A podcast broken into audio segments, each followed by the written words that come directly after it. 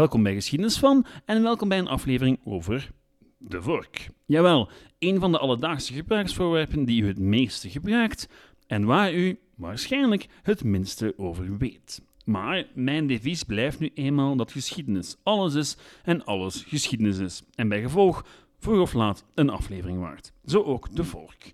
Wat volgt is een culinaire tijdreis waarbij Perzen, Grieken en Italianen de revue passeren vrouwen een grote rol spelen en een groot deel van Europa tot lang in de 18e eeuw met de handen bleef eten. Dat en veel meer in deze aflevering van Geschiedenis van.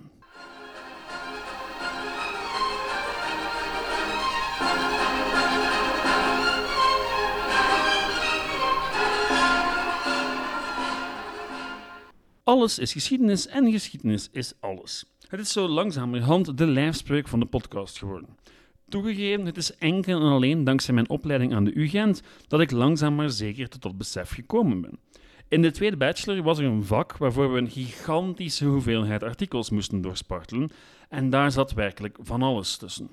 De prof van dienst, Jan Dumoulin, u misschien wel bekend, had duidelijk de intentie om ons zoveel mogelijk te verbazen met wat geschiedenis allemaal inhouden kon artikels over de religieuze beleving van nonnen tijdens de middeleeuwen, de boekhouding van een armenhuis in Gent, de politieke positie van een gravin van Vlaanderen en welke invloed haar geslacht nu eigenlijk had, enzovoort en zo verder.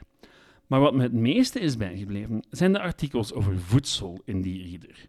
Wist ik veel dat je hele boeken schrijven kon over de socio-economische implicaties van de aardappel? Bleek dat ons voedsel en de manier hoe we ermee omgaan even interessant kan zijn als pakweg de Gulden Sporenslag. En ons misschien zelfs meer vertellen kan over wie de mensen van toen eigenlijk waren en hoe ze leefden. En wat dus eigenlijk de oorsprong is van ons hedendaags bestaan. Geen beter voorbeeld daarvan dan de geschiedenis van de vork. Want de vork is eigenlijk een vreemd beest. In tegenstelling tot messen en lepels hebben we geen resten van millennia oude vorken gevonden. Wel, toch geen vorken zoals we die vandaag kennen. Die vork is pas een pak later op het toneel verschenen en de eetvork in haar huidige vorm is in de eerste plaats een product van de Renaissance. Jawel, en je kan zelfs verder gaan, een product van de moderne cultuur, zoals we die vandaag zo wat kennen. De Mona Lisa, de Sixtijnse kapel, de David en de vork. Allemaal producten van de Renaissance. Wel, de Italiaanse Renaissance wel te verstaan. Het zal in Italië zijn dat alles wat we nu met de Renaissance associëren, zal ontstaan. Al halen die Italianen natuurlijk ook elders de mosterd, maar daarover later meer.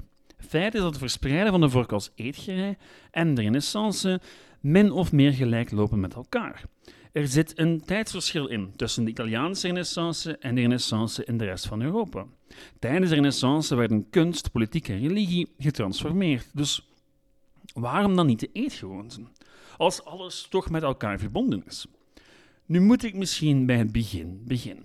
Toegegeven, de oudste vork die ooit gevonden is, dateert van het derde millennium voor Christus, maar dat gaat waarschijnlijk over gereedschap voor in de keuken.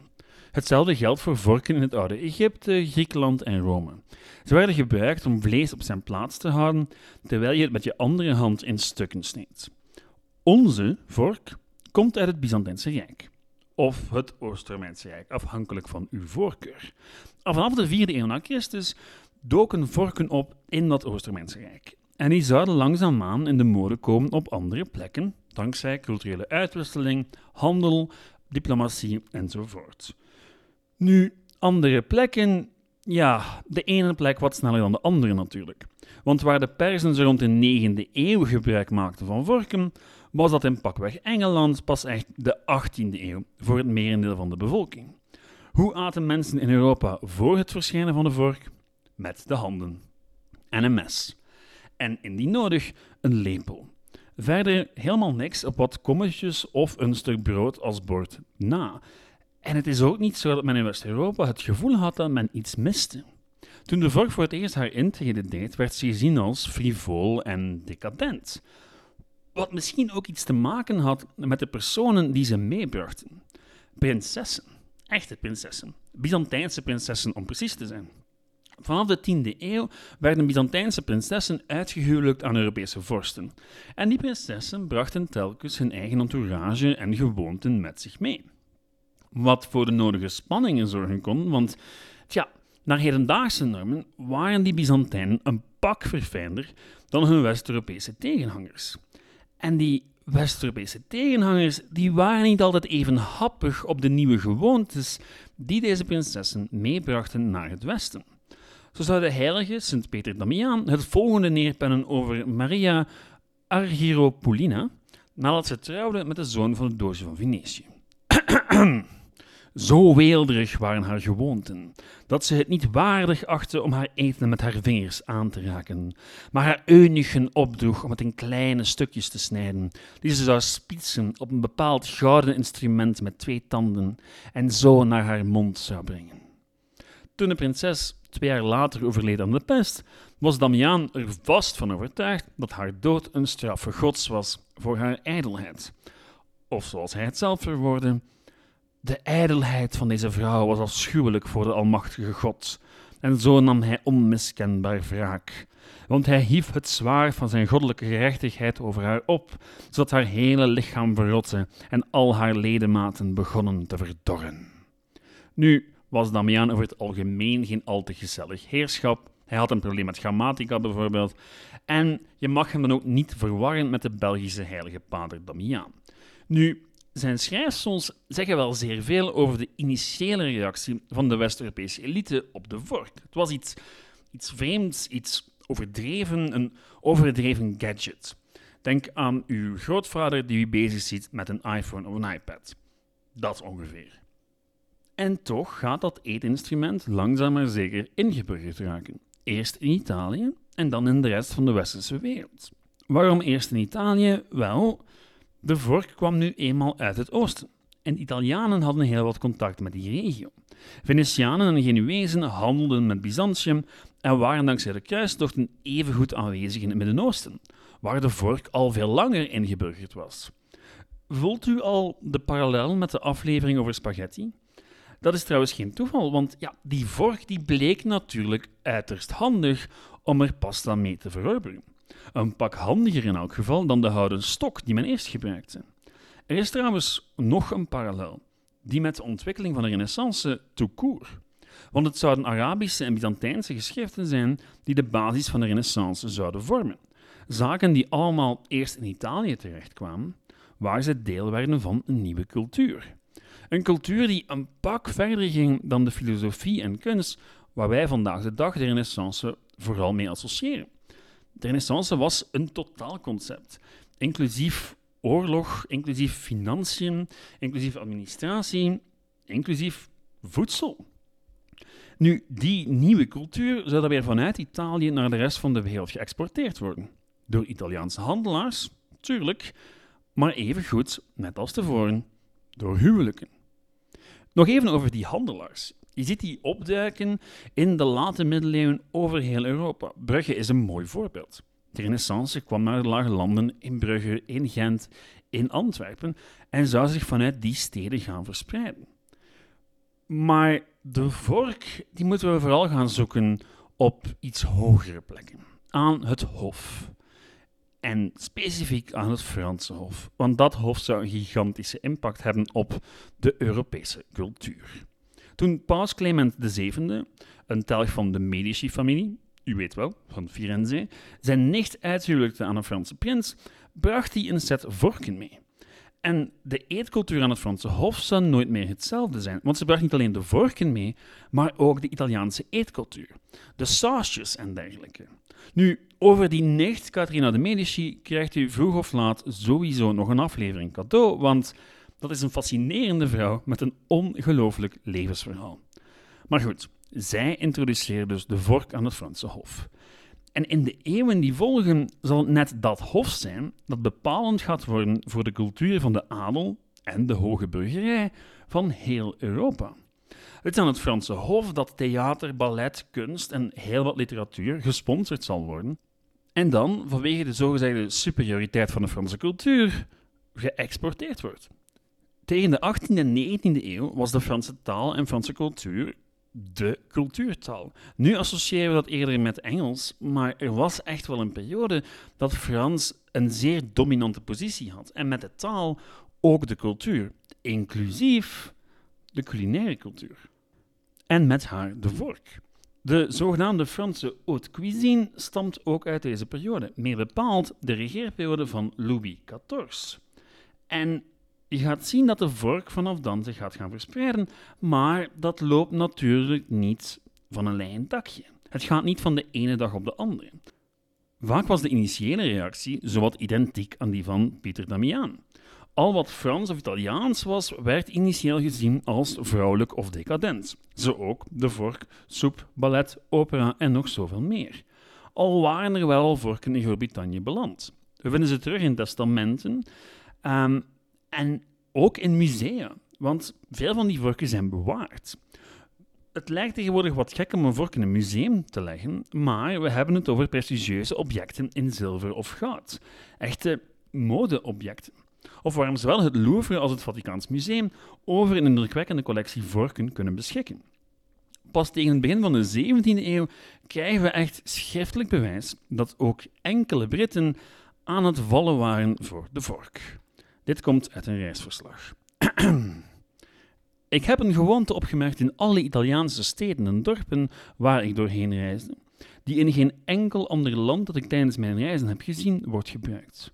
De Italianen, en ook de meeste vreemdelingen die in Italië verblijven, gebruiken altijd een kleine vork wanneer ze het vlees snijden tijdens de maaltijden. Terwijl ze met een mes, dat ze in de ene hand vasthouden, het vlees uit de schaal snijden, bevestigen ze hun vork, die ze in hun andere hand vasthouden, op dezelfde schaal. Zodat degene die in het gezelschap van anderen aan tafel zit, onbedoeld de schaal met vlees aanraakt met zijn vingers. Als dit gebeurt, geeft hij aanleiding tot ergernis bij het gezelschap, omdat hij de wetten van goede manieren heeft overtreden. De reden voor deze nieuwsgierigheid is dat de Italiaan het niet kan verdragen dat zijn schaal met zijn vingers wordt aangeraakt, omdat niet alle vingers van mensen even schoon zijn. Hierom heb ik zelf besloten de Italiaanse gewoonte na te bootsen door het vlees te snijden met een vork. Niet alleen toen ik in Italië was, maar ook in Duitsland en vaak in Engeland sinds ik thuis ben gekomen. Goed, kan wat vreemd lijken, maar ik vind dit een fascinerend verslag. Want het beschrijft iets dat voor ons vandaag de dag de normaalste zaak ter wereld is, maar toen duidelijk nog een nieuwigheid. De schrijver Thomas Coriat was echter een eenzame pionier en het zou duren tot de 18e eeuw vooraleer de Britten de vork echt adopteren. Bij de Amerikanen duurde het zelfs nog een pak langer. Maar goed, ondertussen was de vork zelf een revolutie aan het doormaken.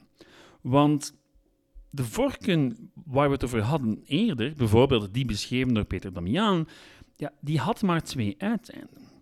En vorken hadden lange tijd min of meer hetzelfde uitgezien. Een Perzische vork uit de 4e eeuw na Christus en een Franse uit de 16e eeuw zagen er min of meer hetzelfde uit. Een handvat en vervolgens twee lange, kaarsrechte, uiterst scherpe uitsteeksels. Ideaal om stukjes vlees, fruit of snoep op te pikken die bedekt zijn met honing, vet of saus. Maar met die nieuwe Franse eetcultuur en de gigantische hoeveelheid sauzen die daarbij hoorden, was er een steeds grotere nood om niet alleen te prikken, maar evengoed te scheppen. De vorken werden korter, met drie of vier uitsteeksels in plaats van twee. En die uitsteeksels waren niet langer kaarsrecht, maar gebogen, en de punten van die vorken waren ook niet zo scherp als tevoren. De populaire mythe omtrent die gedaanteverandering van de vork is dat de beruchte Franse kardinaal Richelieu aan het hof van de Franse koning Louis, Louis XIII het dusdanig beu was dat een bepaalde tafelgast zijn vork gebruikte als tandenstoker en dat hij achter zijn rug de vork in kwestie liet inkorten. Geen idee of het waar is. Feit is dat onder Louis XIV, Lodewijk XIV, de tafelvork nieuwe stijl definitief werd ingevoerd in Frankrijk en dat bij gevolg de rest van Europa al snel volgde. De populariteit van de vork had gevolgen voor de eetgewoonten van alle dag. Want we kunnen het ons nu nog moeilijk voorstellen, maar eten met mes en vork was een tijd lang een nogal verwarrende nieuwigheid. Eerst voor de Europeanen en vervolgens voor de rest van de wereld. Want naarmate de macht van het Westen exponentieel toenam, probeerden elites van andere landen die westerse cultuur over te nemen, inclusief de vork. Zo had een Frans aristocraat officier het in 1760 over een etentje in Turkije, waar een Griekse vrouw olijven met haar vingers op haar vork prikte. in een poging om toch maar te voldoen aan de Franse eetgewoonten, al weet iedereen dat het gewoon zeer onpraktisch is om een olijf op een vork te proberen prikken. Met de komst van die nieuwe eetcultuur kwamen dus ook steeds meer regeltjes en verwachtingen over hoe men nu eigenlijk eten moest. Het werd steeds verfijnder en verfijnder en ingewikkelder. In de 19e eeuw, in het Victoriaanse tijdperk waar etiketten de norm werd, begonnen met het uitvinden van vorken voor zowat alles. Dessertvorken, visvorken, oestervorken, taartvorken, enzovoort enzoverder. In 1887 verwoordde een Engelstalig etikettenhandboek de dominantie van de vork als volgt. De vork is nu het favoriete en modieuze gereedschap geworden om voedsel naar de mond te brengen. Eerst drong het het mes weg en nu heeft het zijn trots het domein van de eens zo machtige lepel binnengevallen. De lepel is nu ook aardig onderworpen en de vork, brutaal en triomfantelijk, is een luxueuze tirant geworden.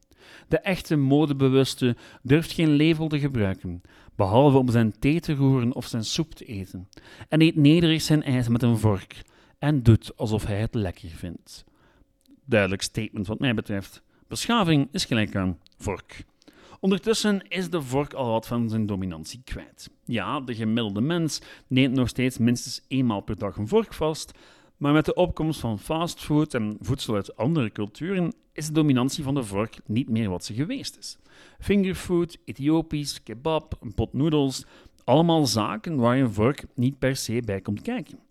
De globalisering heeft als gevolg dat we veel meer in aanraking komen met alternatieven voor de vork dan pakweg onze ouders of grootouders. En dat leert ons een belangrijke les. Alledaagse zaken zoals de vork mogen dat wel tijdloos lijken, maar het verleden leert ons dat ze dat helemaal niet zijn. Duizend jaar geleden was eten met een vork voor sommigen een uiting van hoogmoed en reden genoeg om de wraken gods over zich af te roepen. En wie weet waar we over honderd of duizend jaar zullen staan. Waarschijnlijk gaan we de vork niet meer zo vaak gebruiken als nu, maar wie weet.